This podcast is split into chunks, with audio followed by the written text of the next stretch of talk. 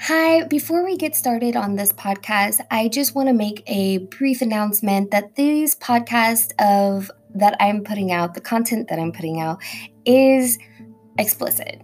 Sometimes you're talking about things that your littles or your olders might not want to hear or have them repeat. So, being that said, make sure that you are in a space where you might not want to hear me coming out of your children's mouths. um, but I do enjoy y'all listening. But I want this to be a getaway where not only I, but my guests can speak freely. And I want to make sure that we all understand that these are explicit podcast um, episodes and to make sure that you have your children maybe down for a nap or at school or at an event. Um, so please listen to these podcasts um, alone without littles. All right, let's get started.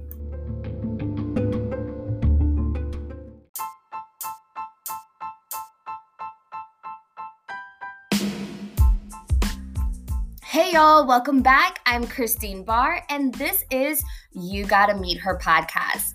On this episode, we're gonna be talking with Erika. Erika, I've known her for a couple of years. Um, I believe, yeah, a couple of years now. And she is Nigerian, and we'll be talking about that past of being from Nigeria, living in Texas, and how she had to kind of customize her life to live the American life, even though she was very young when she, um, you know, came here to the United States.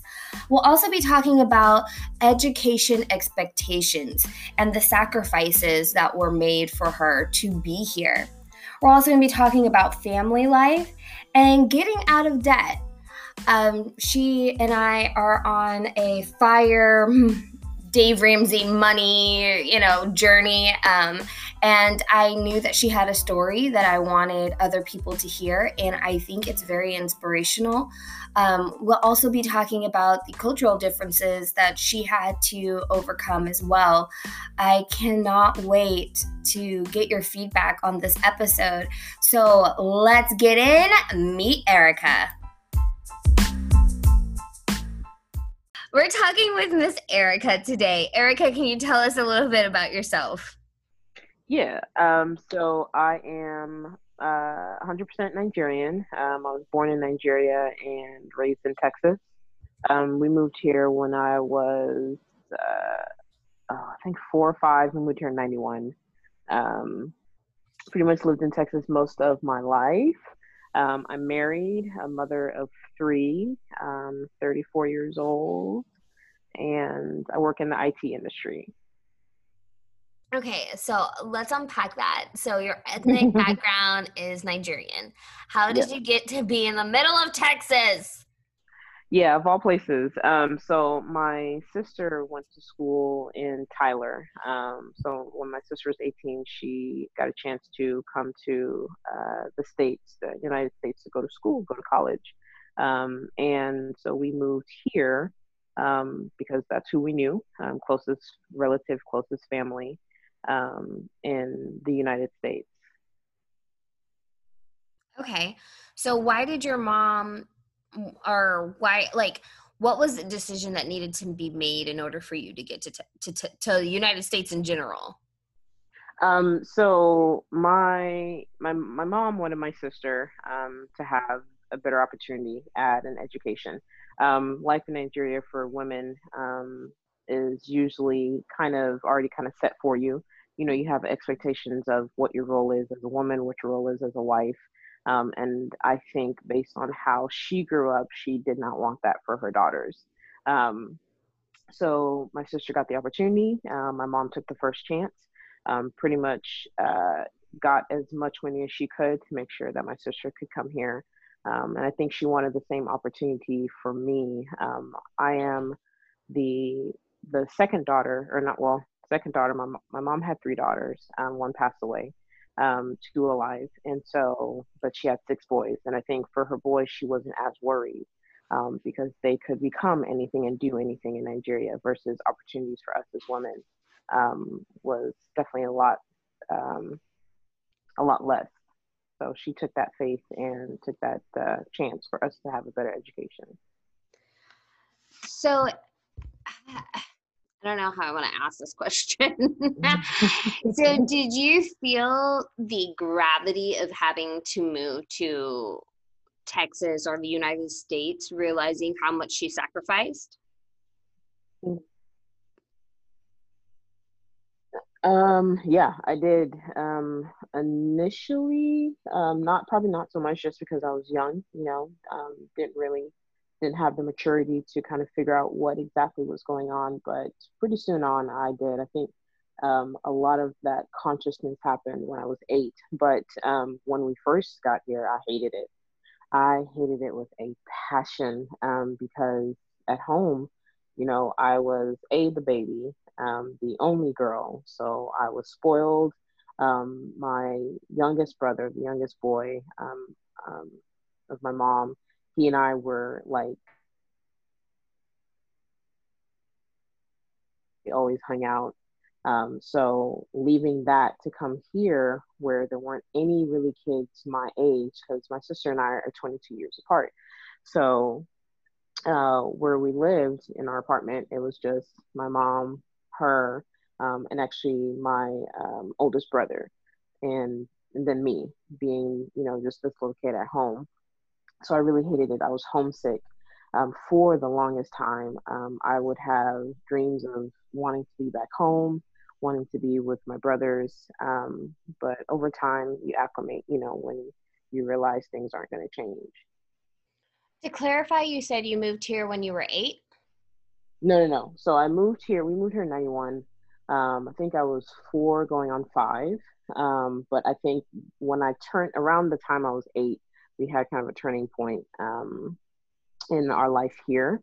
Um, and I think I've started to become more conscious about the gravity of the sacrifices my mom made. Um, my sister and her kind of uh, they fell out, and so we had to uh, find our own place to live. And doing that at that time, when my mom had just immigrated here, she we really came on a visiting visa, um, that visa expired. Obviously, I think within like a year or so. By the time we did move, the visa had expired, so we were technically illegal here. So she had um, no authorization to work, even though we had Social Security um, cards. Um, back then, they would give you a Social Security card when you would um, uh, visit the states, but on it, it would say not authorized to work. So, my mom and, and my sister. Yeah go ahead. Uh, no, uh, so my question was you were four when you were when you moved here and yet you still had dreams about going back to africa to nigeria? Oh yeah yeah yeah. That was that's something i still remember just even now. Um, when i think of my first memories of of moving here um, i just remembered not being happy you know because I, I felt so detached from home and homesick like every day homesick. Wow. Um so can you clarify what your life was like in Africa? Cuz I feel like all we get in the United mm-hmm. States this sounds so bad. A penny a day will save a child. And yep. here you are 4 years old and growing up in Texas which we know the Texas life, but are just the the United States way of living. How does that compare to your life that was in Africa? Like, can you give us like kind of more of a glimpse of like the different culture, eh, not necessarily cultural differences, yeah, like yeah. how that lifestyle was? so yeah the stereotype is you know what you just mentioned and then also like we live in huts and you know or we just you know live in poverty and everything but my life was really different. Um, we had maids. Uh, my mom ran her own business. Um, i had a nanny. We had maids. Um, like i said since i was the youngest the baby i was spoiled so i got everything i wanted. Um, i had at that time um, maybe four out of the six brothers living at home because the rest were much older at home. So they, I had siblings to play with, you know, cared for, nurtured for, things like that. Um, didn't really have a want or need for anything. Um, I think the only thing really was my mom worked so much, um, and I have a distinct memory of her leaving for work and just crying because I didn't want her to leave. Um, but other than that, like we had a great home. We had a house, like a like a house you would see here in the states. Um, I had a dog, um, but in Nigeria we don't keep our dogs inside. We uh, all, all of our dogs are outdoor dogs.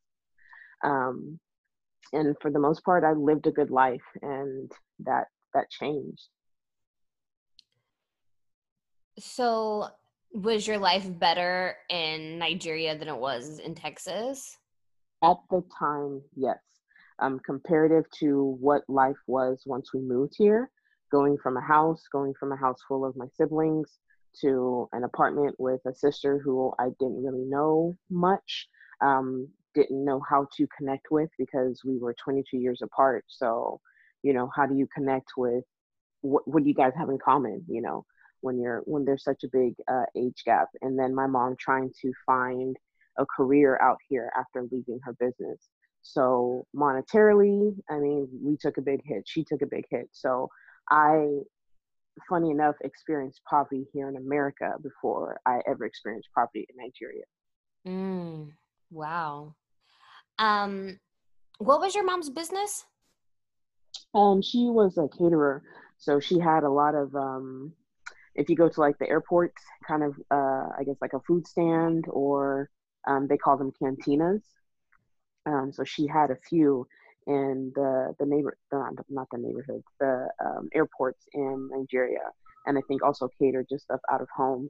Um, memories I have is her, um, you know, baking all the time, cooking all the time, um, like fresh donuts being made at home which is I blame her partially for my sweet tooth because when you get that at home, I mean, you always gonna want something sweet.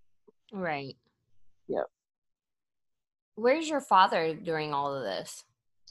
Oh, that's a tough story. So uh, my mom and my dad never married.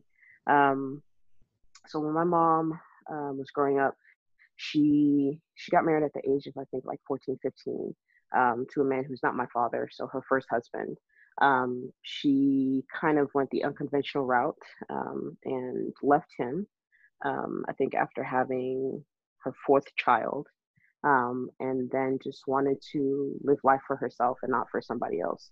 Um, she met my dad um, and they fell in love, but because of cultural standards, you know, her being quote unquote a divorcee, him not having been married and all of that, it's they just never, you know, they never got married. Um, but he is in Nigeria. Um, I don't have much of a relationship with him. Um, it's there's no love lost. It just kind of, and I just kind of understood it as they just couldn't be together. So because of that, I didn't feel like I really had a father figure. What was your first language that you spoke? Igbo. And is that the native tongue of Nigeria? So it's not. Nigeria has ooh, I don't know how many different dialects because it's a it's a country. Um, so in my um, I guess my portion or the part of Nigeria that I'm from, um, we speak Igbo. Um, there are, and this is me telling myself, I don't know all of the like the dialects, uh, but there are I mean hundreds of different dialects. But Igbo is one of the main ones um, that I speak and that people in Nigeria speak. Okay. Um, I, I want to just fast forward a little bit. You've been here for mm-hmm. a while. You're four years old. You start kindergarten, or have mm-hmm. you already been in school in Nigeria? Yes, I'd already been in school in Nigeria, um, but I don't remember like how the grading, like the the uh, the grades worked there. But I, I started kindergarten once I, I got here. Okay. Was it hard for you to learn English or were you like an ESL? Um, it was hard in the sense of proper grammar um, because we spoke English um, in Nigeria, but it was a very broken English um, and it was somewhat British English. Um, so when, like, in again, a very distinct memory, I remember telling my teacher that I needed to uh, urinate and that was I don't know why she was like, no, we don't use that term here and everything. But I'm like, that's what I need to do, and that's that's the word I was taught in English to use for when I need to go pee, you know, versus saying pee or you know use the bathroom. I think she wanted me to use the term use the bathroom, not urinate. Um, so I think I had to just learn American grammar and adjust that to the type of English I learned in Nigeria. So you said that you knew that the pressure that you were having um, because of you know like you you kind of got the gravity of your mom moving to the United States and what that was like. But how was that for you for school? Like were you like an overachiever throughout all of school or was it kind of like it took you a minute to understand because of the language barrier, which wasn't too bad it was just you know you had to learn the different kinds of words that we use here but like how mm-hmm. was that for you um so it was tough not um not necessarily academically. Um i, I think i picked up the academic part pretty uh quickly but um, not at first. Um, in nigeria we didn't really have homework. And so i didn't really understand the concept of homework. Um, again a distinct memory. I remember getting in trouble because I would take the papers home, but I didn't do anything with it. And because my mom, not having really understood like American schooling, she didn't realize that, okay, I needed to like do this work. So my, I think my teacher like either had a meeting or phone call, I don't remember what, but they communicated with each other and come to find out, you know, I had been doing my homework. But once I got that, you know, um, uh, once I understood that concept, you know, things things got better. But what was the toughest for me was just adjusting culturally. Um, even though I spoke English, I had an accent, believe it or not, um, when I first got here. And I wish there were recordings of me when I when we first got here, just because I would like to see it of myself and hear myself. But um, so I had an accent, and of course, kids being kids and being ignorant, um, you know, they would call me um, African booty scratcher, you know, all those names that you could think of of a foreigner or someone who's from Africa. Um, so it took a long time for me to kind of find um, where I fit in. Um, and it took like a really, really long time. Just because, you know, kids don't don't understand. And for me it was a struggle between am I American, am I Nigerian? How do I identify as Nigerian American, you know, with what I'm learning that these kids do here versus what I'm taught at home and expectations of me. So it it got to be a little bit hard to balance that and figure that out and navigate through that. Uh, yeah, I can imagine that, especially at that age. Mm-hmm. Yeah, it was, uh, it was not easy. So I'm gonna just throw this out here because I know okay. that it's a big stigma and it's something that we all have to. like I just think mm-hmm. of like being a black person and talking to someone that is African. Like, do you consider yourself African American or do you consider yourself black?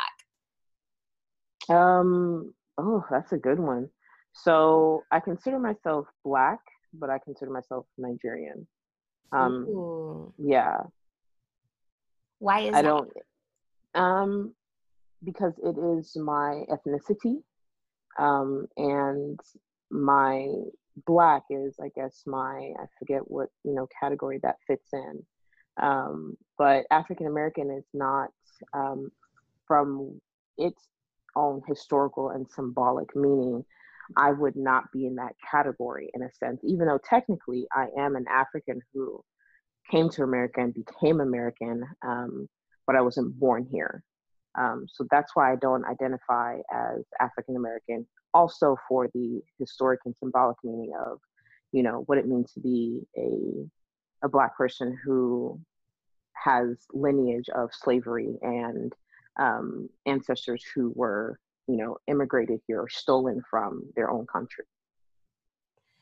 So in back in Nigeria, do y'all have those stories? Like, is that part of your history of knowing that there were people that were enslaved, or is it not even a thing because it's it's part of your history, but we see it more as American history instead of African right. history?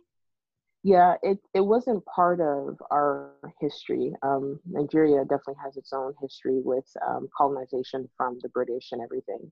Um, but as far as the history of um, slave trade and everything, it wasn't a big part. And I don't know, since I didn't finish school there or go through um, the higher levels of school, I don't know where they taught, what level they taught that at, and how deep they got into it. But as far as like African American history and culture, um, the way it's taught here, it's not taught that way in Nigeria.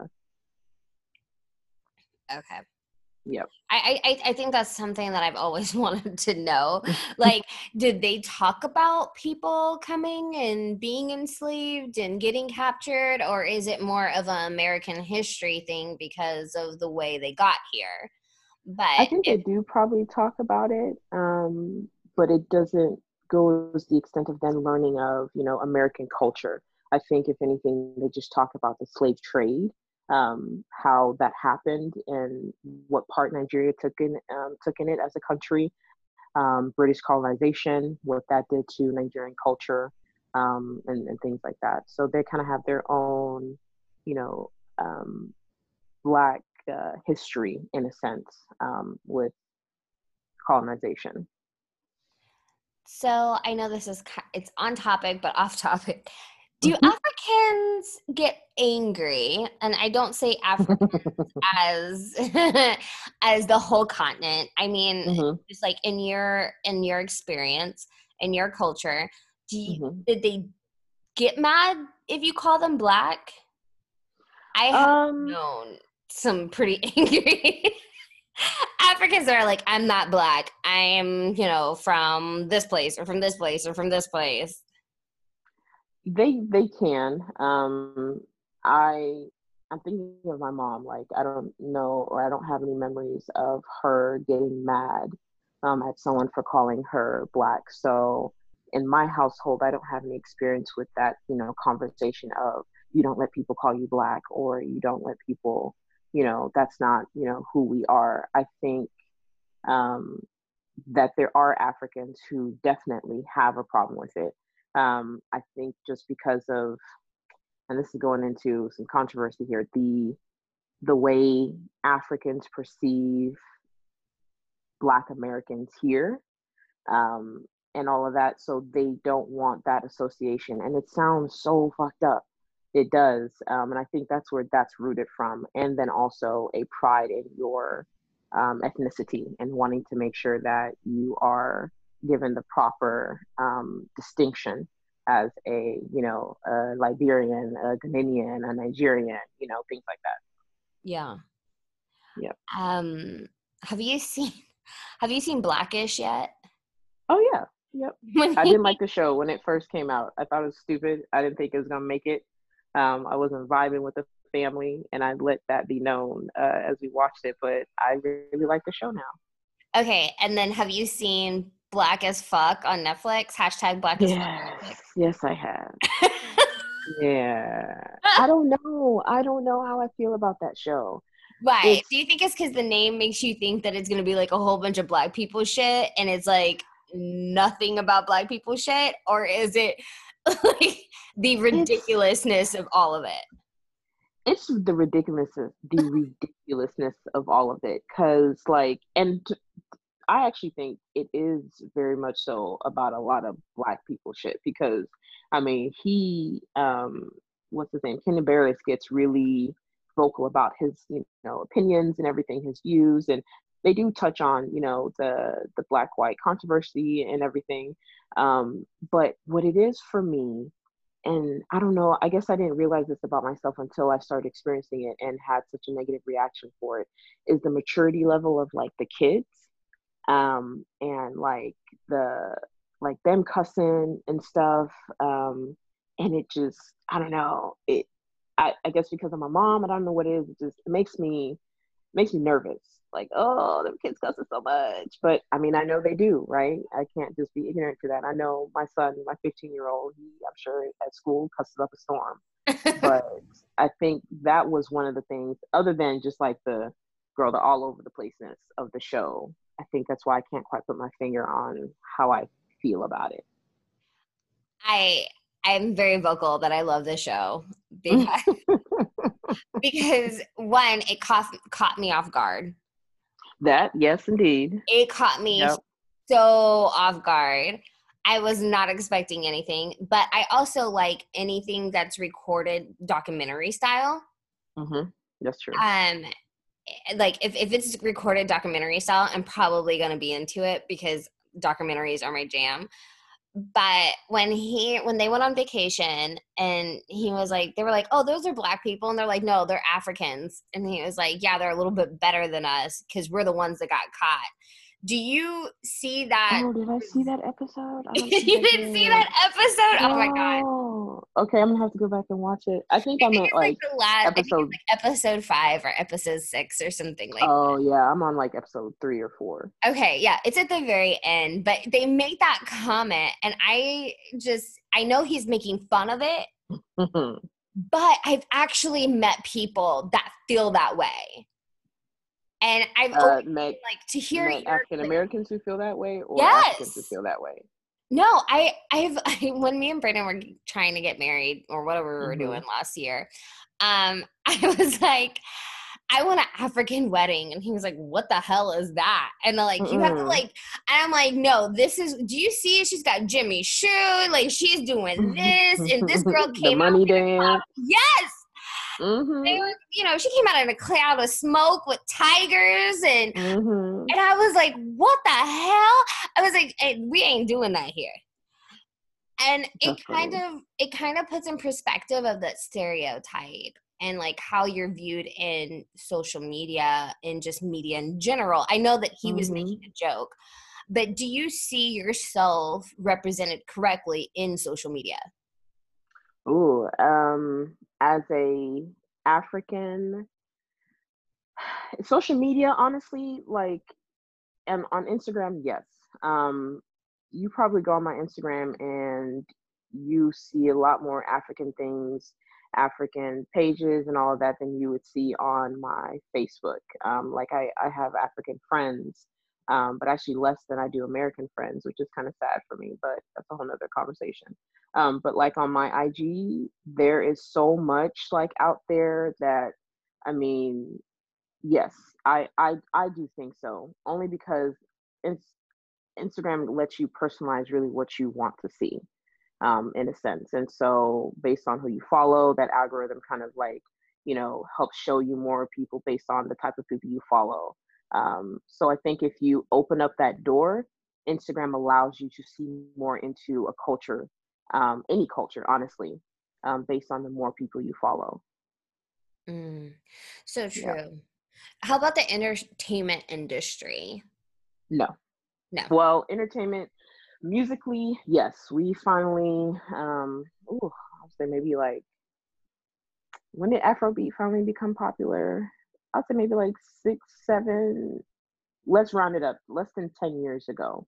Um, Afrobeat kind of finally got its um, international popularity um, in the states um, because obviously it's been big in obviously Africa and even in other uh, countries, um, England, Netherlands, like that stuff has been big. But for it to finally hit the United States, it, it took a minute. So I say less than ten years. Um, it has been popularized and it's becoming more and more popularized.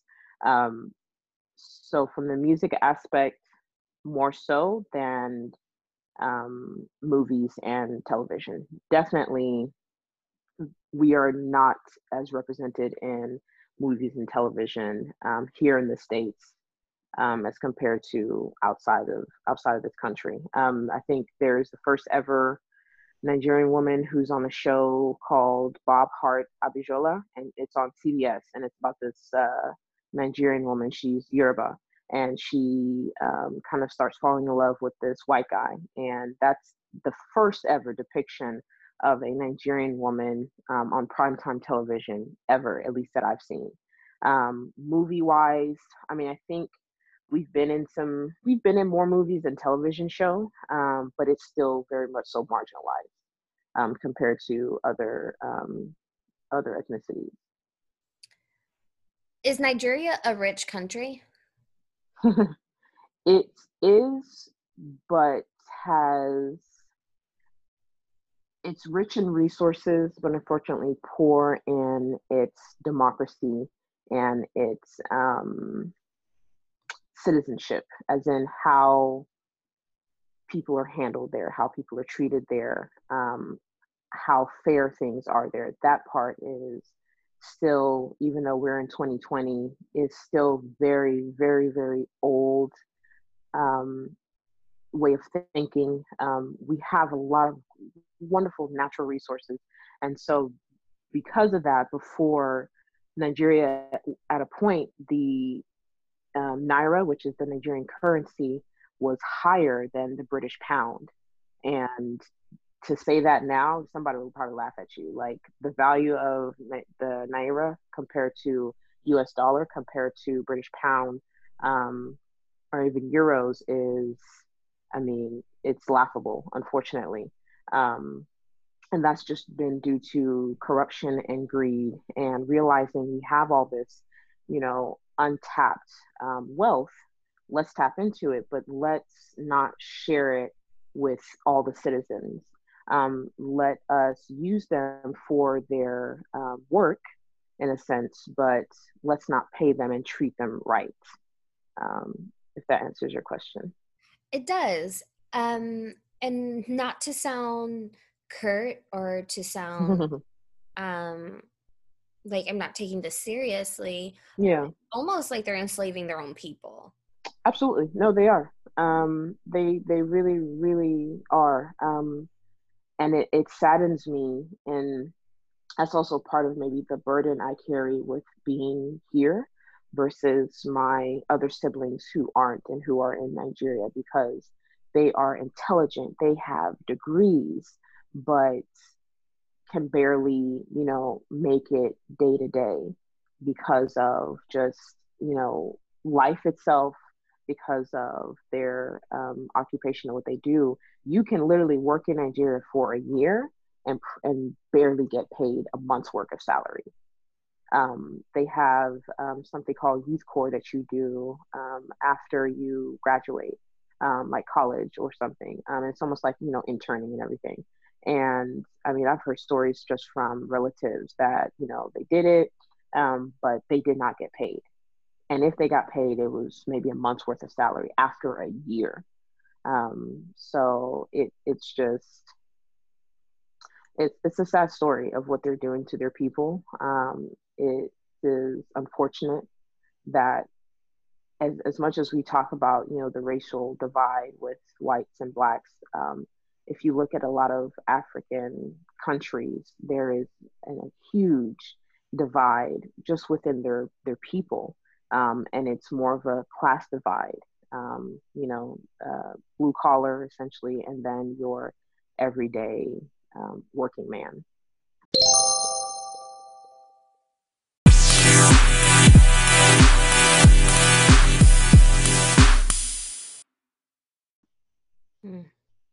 Okay, so I want to go back to your storyline. Thank you for that information yeah. because I I'm going to be honest, I am completely ignorant about that culture. So I I feel like I try to immerse myself in different cultures and so that's one thing that I just not saying like, "Oh, I don't care about my African, you know, no, ah, history." Yeah. It's just I've never had the opportunity to talk with someone one on one like we are today.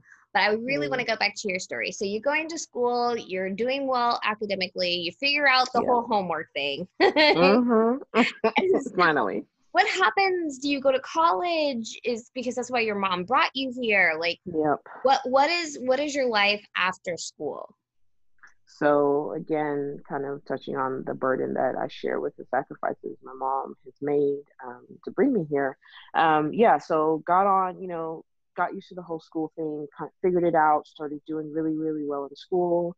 Um, junior, uh, National Junior Honor Society, National Honor Society, all of those things. Um, the typical, unfortunately, cliche Nigerian kid.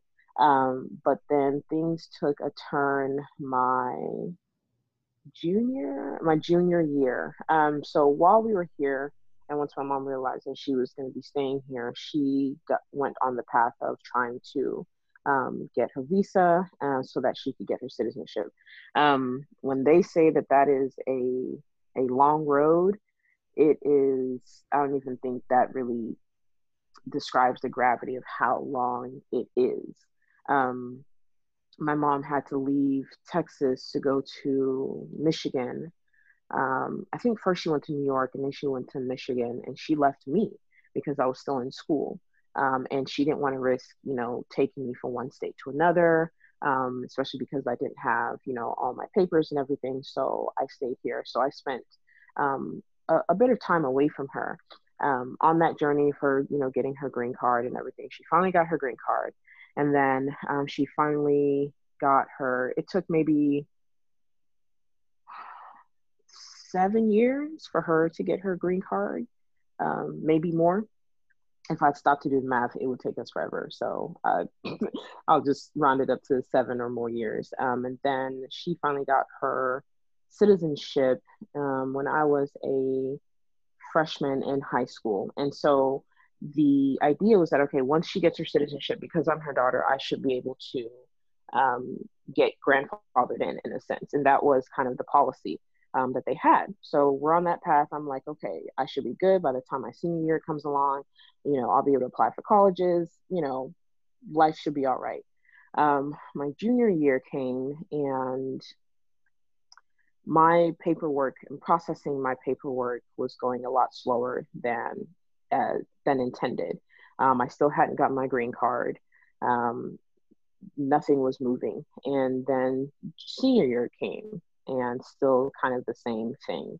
Um, and because I did not have um, a, a green card, um, the policy for going to applying for um, state colleges and universities um, here in the states, not someone like in outside the country trying to apply for a student visa, was that if when you check that application, the option is: Are you a citizen? Um, are you a visa holder or are you a, a student to have a box to check. So mm-hmm. I couldn't apply. And so that kind of what would be the word? Um, it definitely derailed my aspirations and my hopes for what you know my college life would be. But by the grace of God, um, I had been taking dual credit classes since I was a sophomore in high school um, at that time, like um, I think it was Brookhaven or one of the the community colleges here, they didn't really like check the applications or anything. Um, and especially since I was a dual credit um, student, they really just took kind of my information from from school, which um, that didn't have any designation security card. Um, so when I graduated, um, the only college or school I could go to was to kind of uh, sneak in under my dual credit um, application since I was already in the system. I just, you know, acted as if, okay, well, I just want to take um, community college classes and not go to university. Um, so that was the only way I could even start college. Wow. So that was a journey then. Girl. and probably a scary one. Jewish journey, yeah. Because it's it's yeah, like yeah. you were trying so hard to do the right thing. You're trying so hard to do the right thing, but like time after time after time, they're like, no, you're gonna have to sit here and wait and for your mom to Pretty wait much. seven years i think that's something that we forget they're always like well do it the right way and you won't have any yeah. problems and it's like well we did it the right way we were yep. already here, and it still took seven years of living in fear. Pretty much, yeah. Um, she couldn't have a regular job. So thank God she had skills that was able to provide her an income by um, she catered weddings for people. She sewed. My mom's also a seamstress, um, so she sold clothes for people. She was a vendor for the Dallas Designing Women's like um, chapter here in Dallas at one point. So she found ways to make it happen um, without, you know, through all of that and then not being able to, you know, fulfill what I consider her dream for me um, became a dream deferred. Mm. Wow. Okay, so you finally get into school. What are you majoring? In? At first, I didn't really know what I wanted to do. Um, obviously, the typical Nigerian um, path is something in medicine um, or um, like something in law.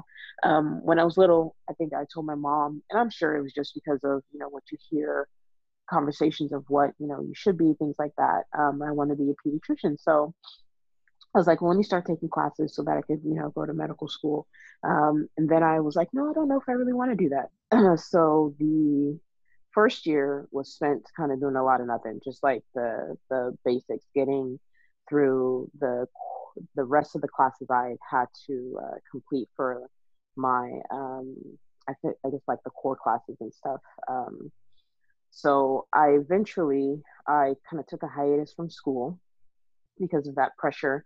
Um, by 2005, I finally gotten my green card. Um, and so I was like, well, I think I, I felt a little let down and hurt by just the whole school process. So I thought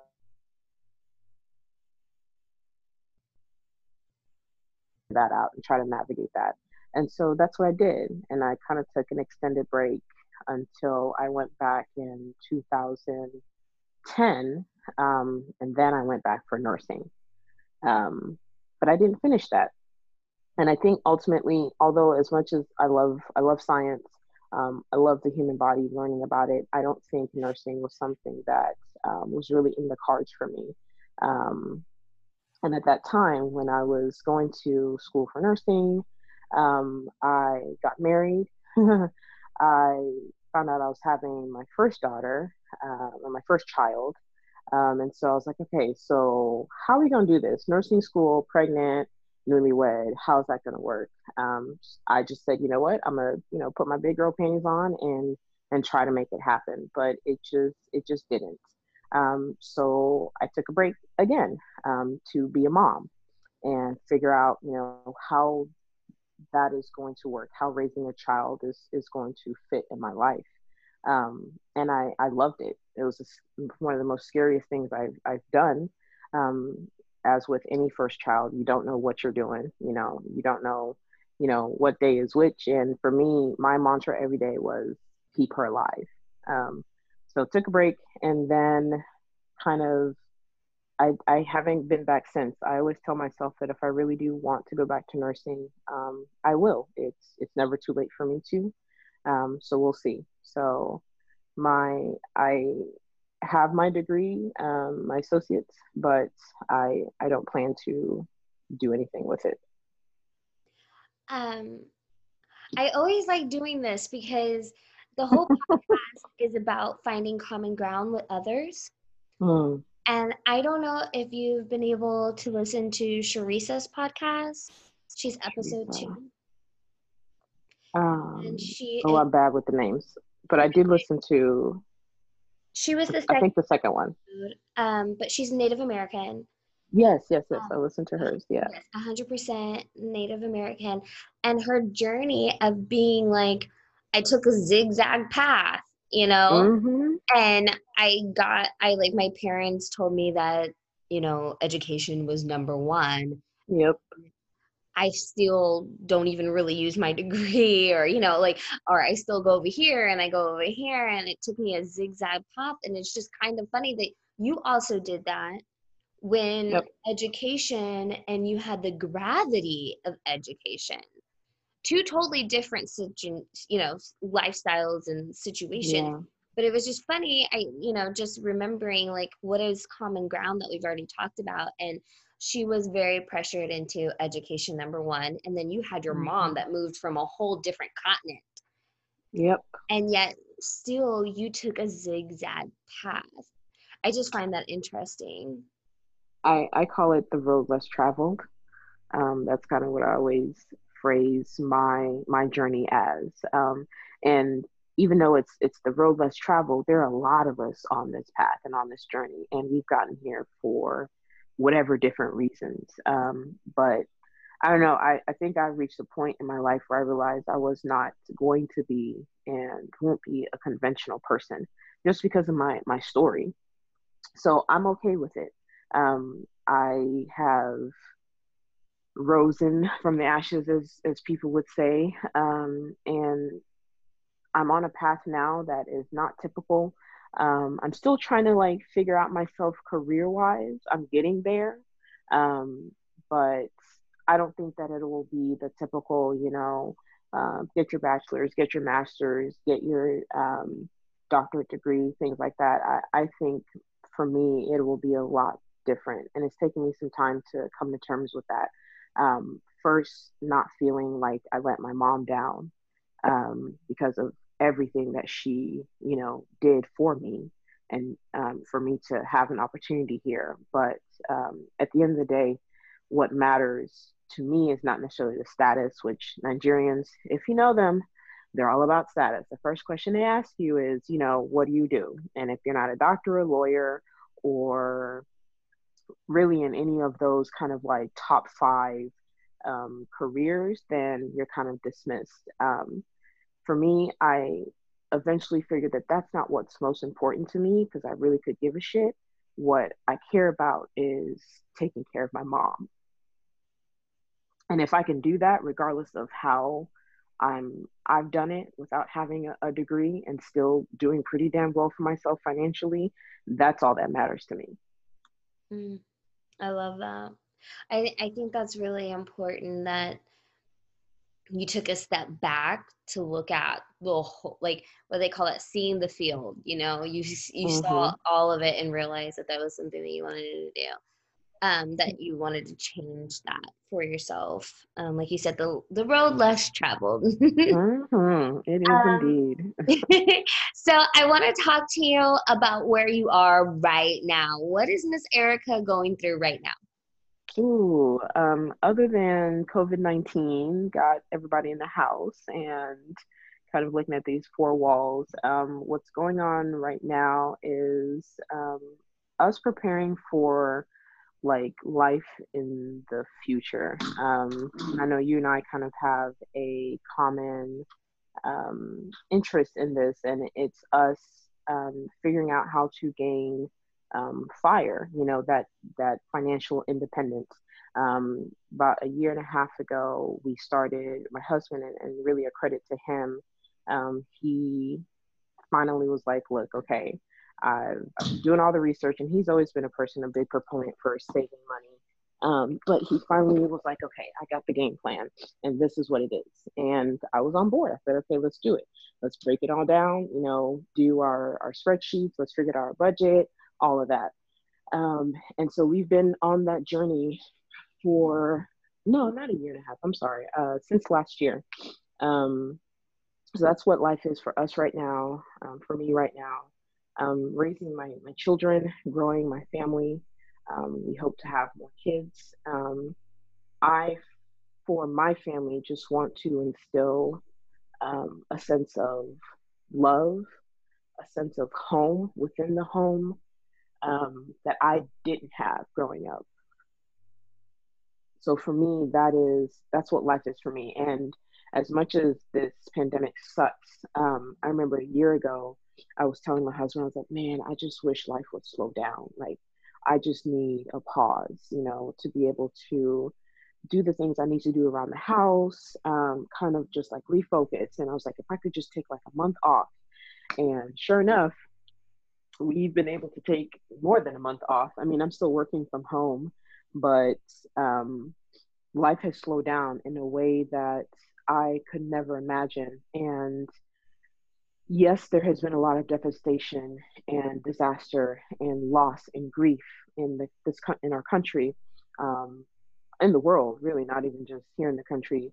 Um, but there's silver linings to a lot of things, and one of the things that I see is just the pace of life slowing down and giving everyone the opportunity, whether you take it or not, or whether you're able to, um, to really just be with your family. And that can be really easy, that can be tough.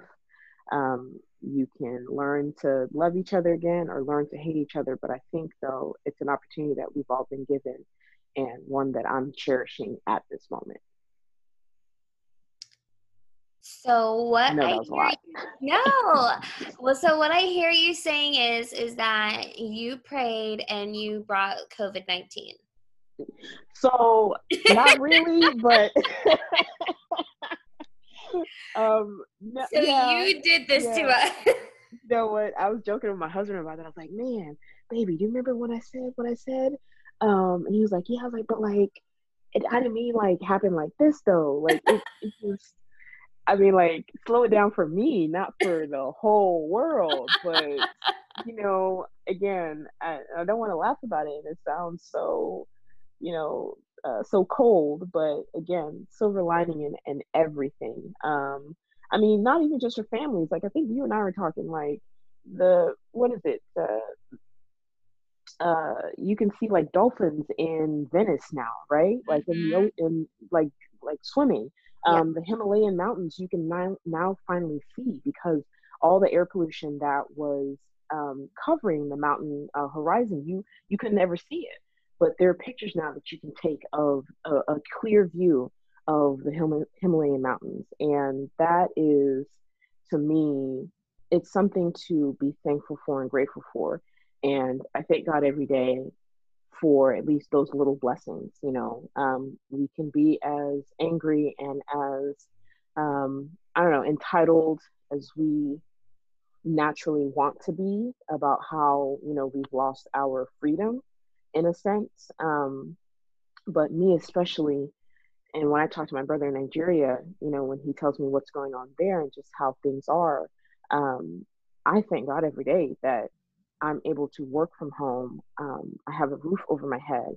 I'm not struggling to find food um, now, even more than ever, with it being hard um, in certain countries and, and continents. So um, I'm just grateful. Yeah, I may have caused COVID, but I just um, I'm thankful for for the little that I have right now. Oh yes, it, it I I want to ask you this question. Y'all decided to live fire, which me and my husband are on that same journey. But what blessings or what things are you grateful for? You said you have a roof, you're able to work, but what blessings mm-hmm. has your journey trying to get to fire helped you through COVID? Say that last part again. You kind of cut out. I'm sorry for you to get through COVID. Like um, what, what blessings through ha- going fire? And, um, before, before you answer, for the listener, yeah. Fire is a movement. Um, me, Erika, and two others were in a fire group, um, but it's called um, Financial Independence Retire Early. And so it's basically you are you are um, financially independent where you're not using banks you're you retire mm-hmm. early some people retire at 25 or 35 or 45 mm-hmm. but where they don't have to work anymore and their secular job it's almost like you choose to do what you want to do um, I just want to clarify that up because I know what you're talking yeah. about, but just for yeah. someone that might not know. So you no, went right. on this fire journey to, you know, you started the fire journey. What mm-hmm. blessings have you seen, or what um, things have helped you because you are starting that journey now that COVID has hit? So it's it's interesting that this started for us a year ago. Um, and was it a year ago? Yeah, yes, it was a year ago. I did. Yeah, yeah. Um, so it's interesting that this started a year ago. And when I say like, you know how people have testimonies, like this, this is a testimony beyond like what I just for for me, it, it's a lot because not knowing what was about to happen a year later and us starting what we did, it has given me a sense of calm that old Erika would not have had. Old Erika would have been panicked and freaking out. And let me kind of break that down as far as what I mean. So my husband lost his job, um, was laid off in October. Um, it was literally the week before our uh, wedding anniversary. And normally I would have freaked out. He would have freaked out um, because you know that means like we don't know where income is coming from. But prior to that, we had started saving. We had started trying to pay down debt. Um, and really, before knowing what we called what we were doing, other than trying to not pay the man anymore. Um, we kind of started on, excuse me, the baby step path, the Dave Ramsey path of um, working these steps to allow you to be financially independent. Um, so really, Dave Ramsey um, and fire kind of go hand in hand, in, in my opinion. Um, so we started saving, um, started trying to pay down debt. Um, we essentially budgeted. we took, we sat down, we calculated how much we made every two weeks. We split that up into our budgets and everything. So fast forward to October, um, he gets laid off. Um, thankfully, he was given um, a severance, but still, you, you're still when that happens to a family, the uncertainty that that hits you is just it's mountainous, you know. Um, but we had calm, girl. We went on our anniversary vacation with not a care in the world because we finally had a plan on how we were going to dig ourselves up out of um, debt and not being able to see the fruits of our labor by going on vacations, um, by doing things with our kids and having experiences. Um, so that happened. We were calm. He said, you know what, I'll just take the, the rest of the year off. Um, you know, he's working on his own projects and stuff. And he's, as much as he works for the man, his dream and his desire and his um, plan is to do his own thing independently, figure out how he will do that. Um, so he said, I'll take the end of the year to just focus on that. Then March hits and COVID happens. And I'm like, okay, I don't know what's going to happen with my company. Um, first, what they did was they furloughed contractors. We had over 500 contractors um, for the company I work for. I work for MoneyGram. Um, and then they cut our pay by 20%. Um, and then on top of that, my husband's severance and everything running out. But my husband being who he is and having that drive to not be in debt anymore, he took a part-time job um, working security. So because he was like, I what our income is, I don't want us to touch that. I want to have an extra income so that we can use that to pay debt off. And I wasn't on board with it because I was kind of being selfish. I was like, you know, I miss you and I want you home and you know, it's nice having you here when you being gone overnight um, would not, um, you know, it, it wouldn't work because I, you know, I want you home. But I understood the bigger picture and we did it. He did it in a sense. And because of that, before the pandemic hit and before everyone, everything shut down, we had become 100% debt free, um, minus our um, mortgage. And so um, let me let me backtrack that. 100% credit card debt free, um, car note debt free. Um, the only thing we have left is our mortgage and our um, uh, student loans. Um, and that happened right before the the pandemic hit and uh, the the lockdown happened. Um, so to answer your question, it has been the difference of stress and what would be maybe arguments with you know us as a couple and trying to figure out what we're going to do. Um, and it's allowed us to be calm and take a breath and realize that the fruits of our labor from a year ago is what's helping us not feel so stressed out even with me getting 20% less in salary um, my husband's severance ending. Um, we're okay you know? So that's so that's what it's done for us. now? Um, yes, essentially. Um, if you count as far as me making more, yes. Okay. Yep. Um, so I just want to say, yes, ma'am, you are.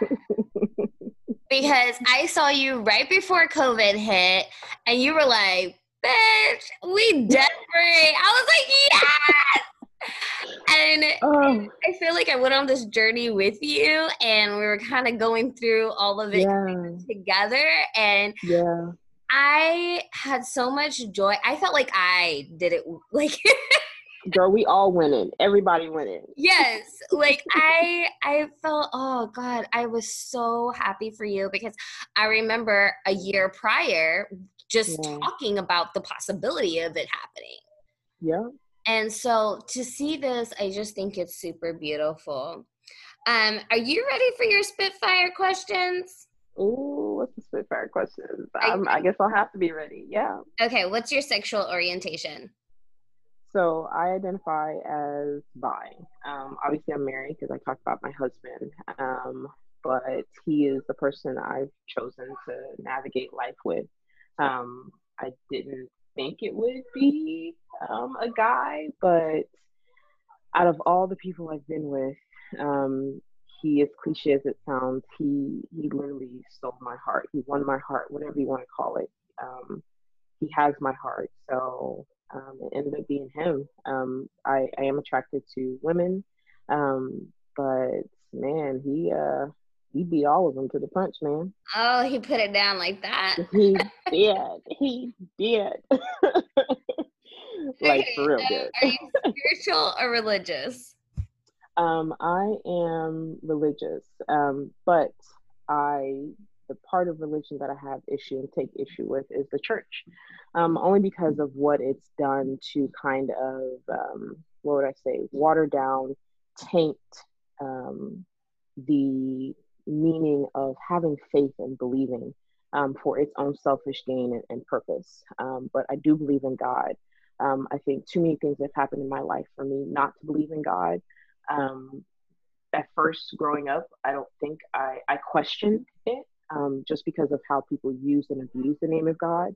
Um, and even in with Nigerians, Nigerians will be the first to tell you they are, you know, ride or die, you know, faith believers. They believe in God. They will worship God all day, sundown and sun up, but they will do some of the most vile and evil things. And so for a while, I struggled with how do those two work? Like, you know, how do you have this faith that teaches you to love and to be kind and um, be forgiving and be merciful and give grace, but yet you have the blackest heart possible? So for a while there, I struggled. Um, but as I matured and life happened for me, I realized and saw the beauty, um, the grace of God, the blessing of God, um, there are many times where I shouldn't be here. Um, and only, and it's as cliche as it sounds, but God, if it wasn't for that, I wouldn't be here. Mm. Are you a taker or a giver in the bedroom? um, because of how he spoiled me, I am a taker. Okay. What do you but consider as your body type? Ooh, um, I am top heavy thick chick. Hey. Yeah. um, what is your favorite color? My favorite colors um, would be purple and like turquoise. Um, are you I don't have one. Okay. are you a spender or a saver? I used to be a spender. Um, like I would buy shoes for days. My husband asked me how much did they cost, and I tell him I don't know. Um, now I am a saver, and I don't think I will go back to being a unconscious spender. I'm gonna still spend, but I will be a very conscious spender. Intentional. Yes, intentional spender. There you go. Yeah, okay. but majority saving. Are you a Democrat or a Republican? I um I don't identify as either honestly, but I guess if you had to say one or the other because of voting, it would be Democrat. But I still have my own views of the political party, and I mean, there's there's bad on each side. I guess I chose the lesser of the two evil. Okay. Are you a good girl, a bad girl? Hmm. Why can't I be both? Okay. Are you a rule maker, rule breaker, or rule follower? I am all of the above. What is your natural hair color? Black, brown. Okay. If my daughter was here, she would say, "Girl, it's brown because you told me your hair is not black. Oh. When you see it in the sun, it's brown, girl. Oh. I just I want to tell this story before we get um for Valentine's Day Erika was there and I I wrote all the women love letters and I just remember her hair was like you have the most amazing hair and I just remember saying do not touch her hair. There's gonna be a podcast coming up and with another girlfriend of mine and I say the exact same thing do not touch her hair. It's mm-hmm. beautiful it's gorgeous but don't touch it. I'm just gonna say it now do not touch Erika's hair um who's your role model Um, my role model isn't a particular person. Um, it's more of a category of people. Um, people who are entrepreneurs, um, strong ass black women, um, men who don't conform to what society says they should be, and how they treat themselves and how they treat women and individuals. So if you are killing it in those categories, I fucks with you. Yeah. So um I, I noticed you said if you're a, a strong black woman, like is that is that because that's what you are and you want to be with someone of the same color or race or cultural background or is that because you feel like black women don't get the support that they need um it's both um you know i think a lot of women black women can say that they have and some don't but for me i had a strong black woman raise me um, and so i identify with that and i gravitate towards that and so for me, when I see that, it's like home for me. It's like a place of nurture um, that I get so much from. Um, on top of that, when I see that, it's great because we don't see it so much. We are seeing more of it now. And I know like how they, they talk about, you know, there's not enough of that being depicted, but there's so much more now than there ever was before. So I will take that you know, so and I pray. It. I'm here for all of it. Mm. Okay. Um, any plastic surgery? No. Mm-mm. No Botox. No lip. No, I'm not gonna lie. Like even at your uh, Galentine's thing, I was talking to like these two ladies, and they talked about how they got like um the the laser stuff and like other stuff that they would get and that was probably and it's so funny because again not to make it a black thing there were two black women um, and i very seldomly if ever had a conversation with black women about like um, those type of things from an aesthetic standpoint um, i'm i'm my hair is natural and so because of that i follow a lot of you know natural hair stuff and so i gravitate more towards the natural I guess, um, category of, of women. But I am understanding that, you know what, self care, self love, sometimes you, there are certain things that girl being natural just is not going to get you. So if it means, you know, getting a little Botox, getting this, I don't judge at all. Um, I don't know yet for me what I would ever do, um, just because I just always have these fears of the repercussions and what my body and how my body would react to it um, based on just my history, I feel like I'll be the one who it it fucks up with. so you get Botox I, and then the whole half of your face is numb. Exactly. So I I don't know yet. I don't know if I'm there yet, but I'm open to it, and I and I don't judge anyone for doing it. Do you, boo? Um, salsa being a given, guac or queso? Oh man. I love them both. Like, but guacamole, I'll take guac over queso. Yeah. Yeah. I, you know, I think that is one probably like out of all my questions that I ask my client, uh, my not my clients, my guests that come on. I am a client though. Yeah, client. you are a client, but it that's probably the most Texas question I hope mm-hmm. I ask is like because it's a thing here. Like if it you're from Texas, you know, like are you guac or queso? Or are we just gonna get the trio? I mean, exactly. It's on the menu. That's the first thing we ask you when we sit down. All right. So is it chips and guac? Chips, queso, salsa? Which one is it? Yes, for me, it's it's. Do you have yellow or white queso? Like. Ooh, wow. You know what? I I guess I've been more exposed to yellow, but I've had white and it's good. I, I don't know if I have a distinction. I do not eat yellow mm, cheese at all. Mm-hmm. It's a thing. I don't. I feel you. It's it's a thing. Um, but is there anything that I have not asked you or we haven't talked about today that you're like, hey, girlfriend, if you don't listen to anything else, this is what I want you to hear?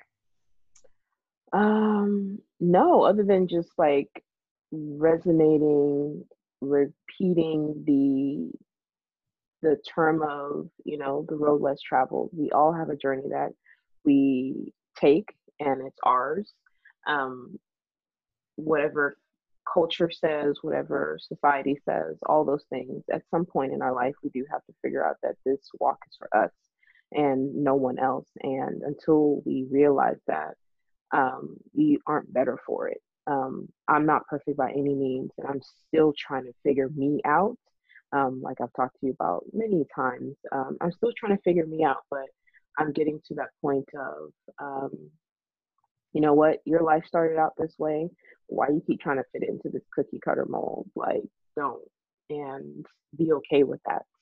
Um, so it's still a work in progress, but my my road less traveled is is a journey I'm okay with being on.